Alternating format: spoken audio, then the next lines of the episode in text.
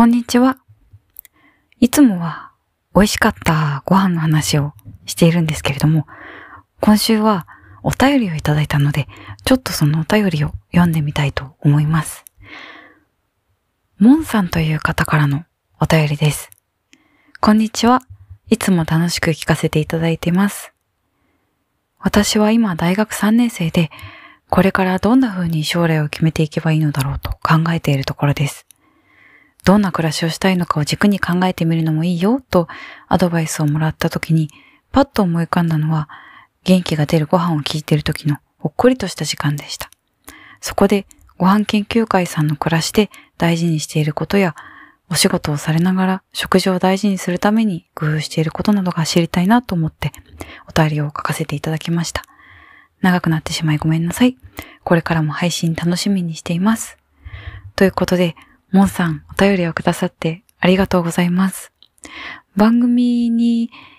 お便りのためのフォームとか、あとはアンケートとかをつけてるんですけれども、そちらからいただくメッセージとか、応援のコメントとか、いつもとても嬉しく読んでます。ありがとうございます。いつもあの美味しいお菓子のおすすめとか教えていただいて、実際にそこに行って美味しかったってこともすごくあるから、めっちゃ感謝してるんですけど、今回のお便りはちょっとそれと毛色が違って、なおかつ私もやっぱり時々考えたりすることだったので、今回はちょっとご飯の話から外れるんですけども、このお便りに答えてみたいと思います。この将来をどう決めていったらいいのかって話、今、モンさん大学3年生っておっしゃってるから、ね、多分就活の時なんじゃないかな。迷いますよね。私は今どんな仕事をしてるかってお話、もしかしたらこの番組でしたことがなかったかなと思うんですけど、私は記者をしてるんですね。なので、だから出張で、あの、どこかに行ったりすると、そこで 出会った美味しいご飯の話とかもしてるわけなんですけれども、私が今の仕事に就くことに決めたきっかけは、私もそれこそ大学3年生くらいの時です。交換留学先でオーストラリアに行ってたんですけど、そこでジャーナリズムの授業を受けたりだとか、ラジオ局でインターンしたりしたのがすごく楽しくて、私はもともといろいろな、なんだろうな、メディアの中でも、ラジオとか音とかがすごく好きなんですね。で、実際に取材をしたりだとか、マイクに向かって話したりだとか、そういうのがすごく楽しかったのを覚えていて、これで記者になりたいなって思って、帰ってきて、で、運よく記者になれたっていう経緯があります。とても、なんだろうな。私はいろんなその、記事を書いたりだとか、あるいは取材をしたりだとか、いろいろあるプロセスの中でも、やっぱり一番取材とか、インタビューとかが大好きで、多分、話をしたりだとか、ライブのコミュニケーションで人の顔色とか本音とか、そういうのが見えるのが多分すごく好きなんでしょうね。だから、とても好きな仕事をやらせてもらっていて、すごく幸せなんだと思うんですけど、とはいえやっぱり、すごく悩むこともあります。悩むこともあるし、実際にその仕事についてみて、そうだなってかその予想通りだったなってこともあるし、これの仕事は嫌だなとか、ここは嫌いだなとか、ここは苦手だなって思うこととかもあります。悩みは大小あるんですけど、やっぱり、なんだろうな、いくつかあって、一個は自分が不甲斐なく思えるとき、自分がこれに向いてないなとか、上手にできないなって思うときとかは結構きついですね。例えば、私はこれ聞いてくださってる皆さんはよくわかると思うんですけど、端的にわかりやすく面白いところギュギュッとまとめてバーッと話すってことが苦手なんですよ。あの、しょうもない、取り留めもないことをダラダラ、ダラダラと 話すことの方が、なんだろうな。どっちかといえば多分私は得意で、もうここが面白いから、ここがポイントだから見てっていうのをパッと端的な言葉で言えなかったりすると、それが上手な先輩とか見てるとやっぱり、はあ、私これ苦手じゃない、苦手じゃねえって思う。と、やっぱり落ち込みます。落ち込むんですけど、言うて、人の真似をして、できるもんでもないんですよね。だから、あの先輩のこういうところはすごいなとか、この後輩のこのこういうところはすごいなって思っても、やっぱり、真似ができるものでもないんですよ。自分の特性もあれば、性格もあれば、いいところも悪いところも、やっぱり人それぞれあるので、だから最近はあんまり落ち込まないようにしてます。短所の裏返しは長所だったりもするから、へこんだらへこむんですけど、美味しいご飯を食べて気を取り直して働くようにしてます。あとは、仕事をする上で、多分、大学3年生の方だったら、どういうその職業に就くかだとか、どういう部署に就くかとか、どういう会社に入るかとかが結構気になると思うんですけど、私は、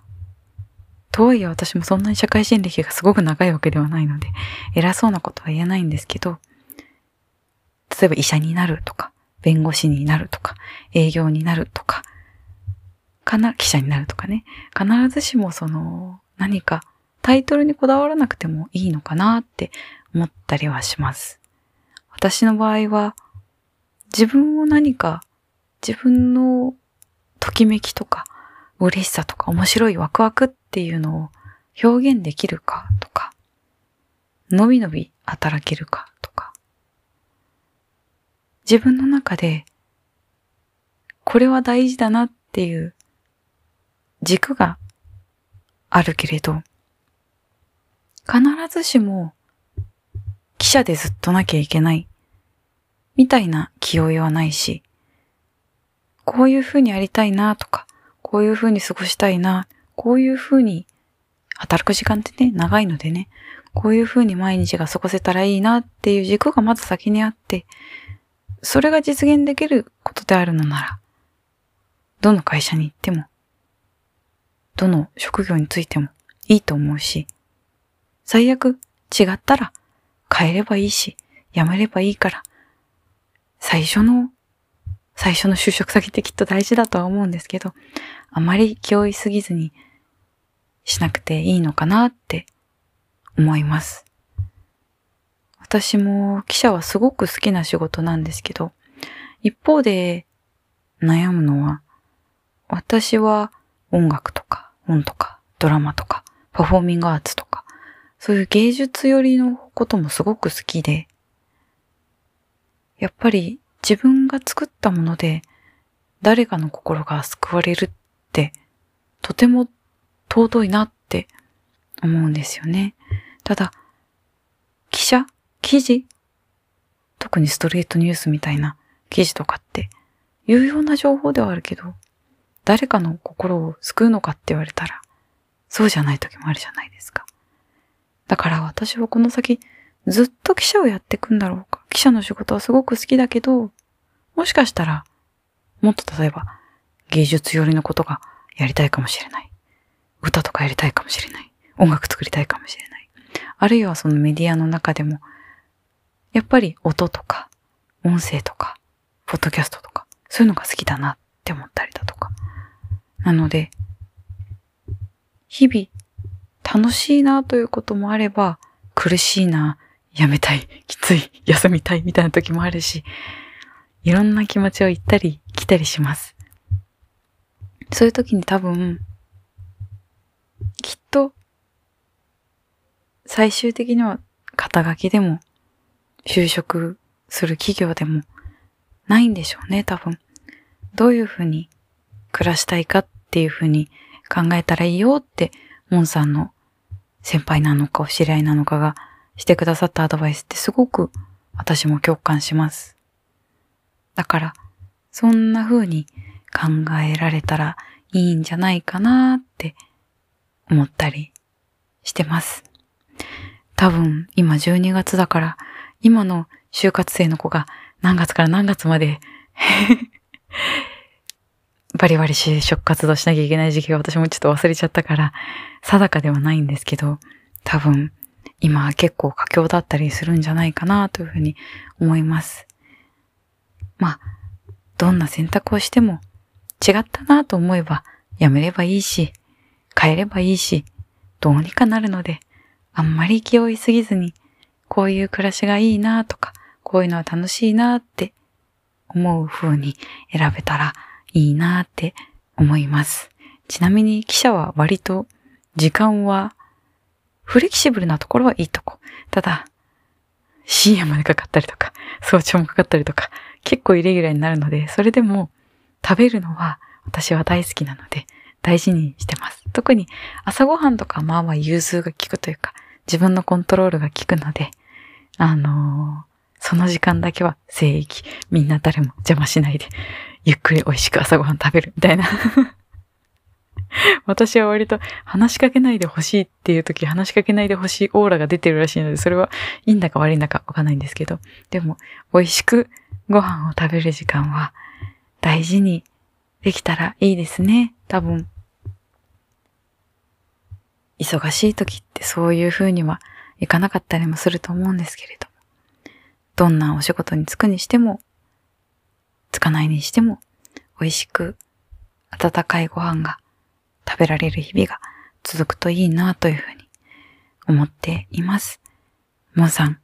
またぜひお便りください。こんな風になったよとか、こういう